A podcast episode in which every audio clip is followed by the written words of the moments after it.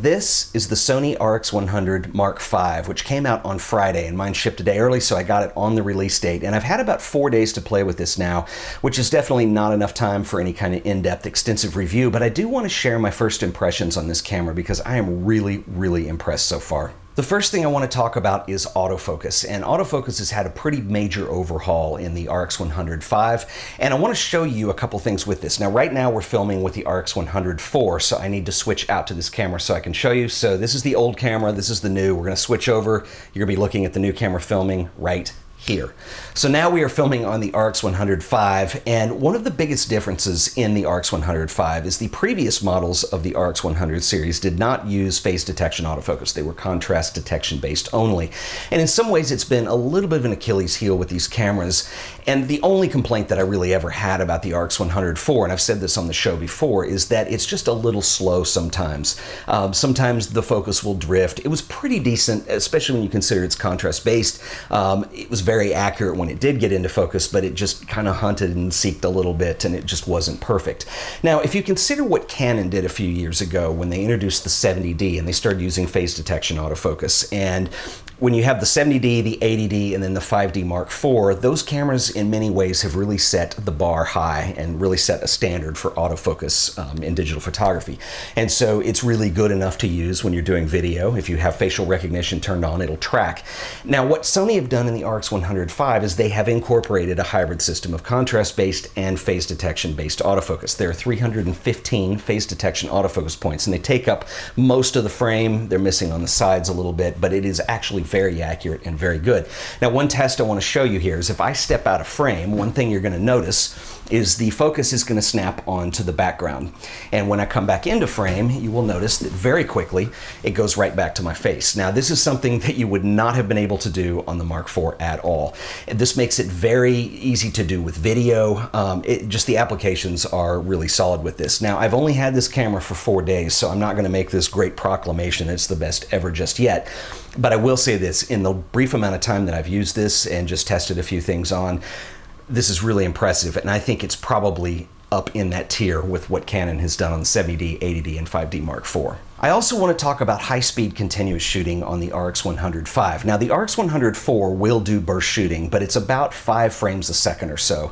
So, Sony went from five frames a second to 24 frames a second on the RX 105. That's like shooting video, but you're shooting raw stills. Now, you do get about 150 shots before the buffer fills up, but it's pretty incredible. So, I want to do a little test to show you how cool this is. Um, there's not a lot of fast moving stuff in my studio, so I'm going to need two cats and a laser pointer. Okay, so we have action brewing here. This is Zeter and Judy, if you're not familiar with these two. Now, don't fight with each other, play with the laser. Can you not see it? As promised, the RX 100 Mark V does high speed continuous shooting, and you do get about 24 frames a second. And so, to do this, you just set it up in the menu, and I'm going to go ahead and invoke the high speed shooting here. Hey, you're supposed to move, chase the thing. You guys are lame. Well, apparently we're not used to playing with the laser pointer, so I thought this would be a lot of high speed action here with the cats. Come on, guys. Don't stare at it, play with it. You guys are bozos. Okay, so I guess the laser pointer isn't cool, so we're gonna have to manually do this here. But anyway, I can press down and get my 24 frames a second. Where are you going?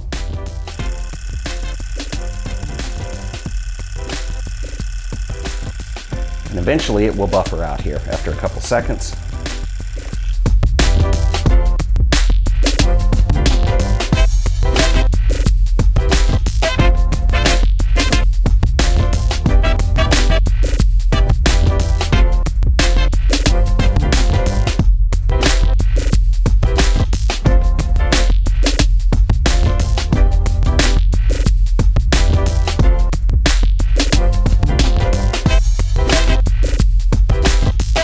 Demonstration did not go nearly as smooth as I wanted. My cats had no idea what to do with a laser pointer. I had to move to a tape measure, but anyway, I think you get the idea and you can see how useful high speed continuous shooting actually is.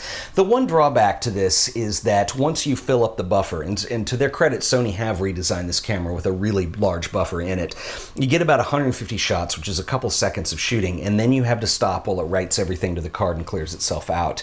And if you're not used to that and you're just trying to spray and pray and do your thing, and all of a sudden it stops, you could be missing action. So I think it's a matter of learning how to use this and kind of choosing your decisive moments properly. Um, but anyway, the fact that it does it at all, and this is a higher frame rate than I've seen on any camera, point and shoot or not, and the fact that Sony have put this into a point and shoot is pretty outstanding.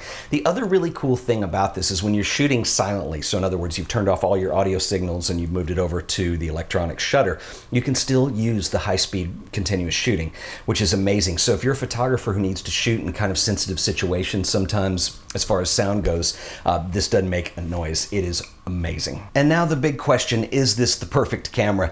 I think it's important to step back and look at what Sony are trying to do. I don't think that they're trying to replace other cameras with a compact. I think what they are trying to do is design the ultimate compact, which they've come very close to doing, and provide features on here that rival what you see on bigger cameras. In fact, sometimes they even surpass what you see on other cameras as well. Now, this does come with a pretty heavy set of limitations, and a lot of people have complained about still the lack of a touchscreen. The biggest thing is being able to just touch to focus, and Sony have done that on a few cameras, but really not across their lineup. You see it on the A5100, um, which may or may not be made anymore, and then also on the A6500, which isn't out for another couple weeks. But honestly, I've used Sony's quite a bit, and their autofocus system is very good. You do have to learn how to do it their way, but once you learn it, it is pretty intuitive and it is pretty accurate and it's really not that frustrating. But if you go at it like from a DSLR standpoint and just want to like select an autofocus point or touch to autofocus, I think you're going to be frustrated pretty quickly. I don't really see that as a drawback. Some of the things that really are drawbacks though, and we saw this in the Sony RX100 Mark IV, was when you're recording at 4K, you do have a five minute limit on recording time and you do have overheating problems if you try to continue past that. And that's kind of been an issue across Sony's lineup and I don't think that that's going to be resolved until we see another generation of processors that come out that are able to do it faster. I mean, there's size problems with the, the camera and just what it's being asked to do with 4K video and overheating. And so I think we're a little ways away from that. And then the other issue on this that I haven't mentioned yet if you are going to get this camera to do high speed continuous shooting, you're going to need more than one battery. You're going to need a lot of extra batteries. In fact, when you're sitting there and spraying and machine gunning it, uh, you can pretty much watch that battery meter just go down. It just really exhausts the battery. Now, battery life is generally a problem with mirrorless cameras anyway, um, mainly because the screen is on and, and everything in the camera is electronic and you're asking it to do a lot.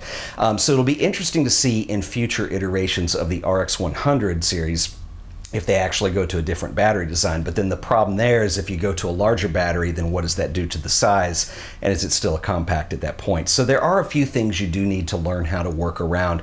But all in all, the thing that I love about this camera and what I'm really excited about with the Mark V, I had the Mark III and I used that a lot. And when I got the Mark IV, I used that all the time. It's always with me. It's something I carry everywhere. And there are limitations on it, but it is an excellent camera that I have with me. And it, the fact that it all fits into a point and shoot and then you can get really amazing quality 4K video out of it.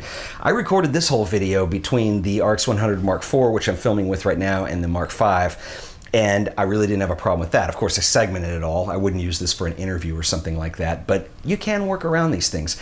Anyway, I'd be interested to know what you guys think. So if you have any questions or comments, please leave them below. And if you enjoyed this video, please remember to like it, share it, and as always, subscribe to The Art of Photography. If you're watching this on YouTube, there's this cool new button over here you can hit to subscribe.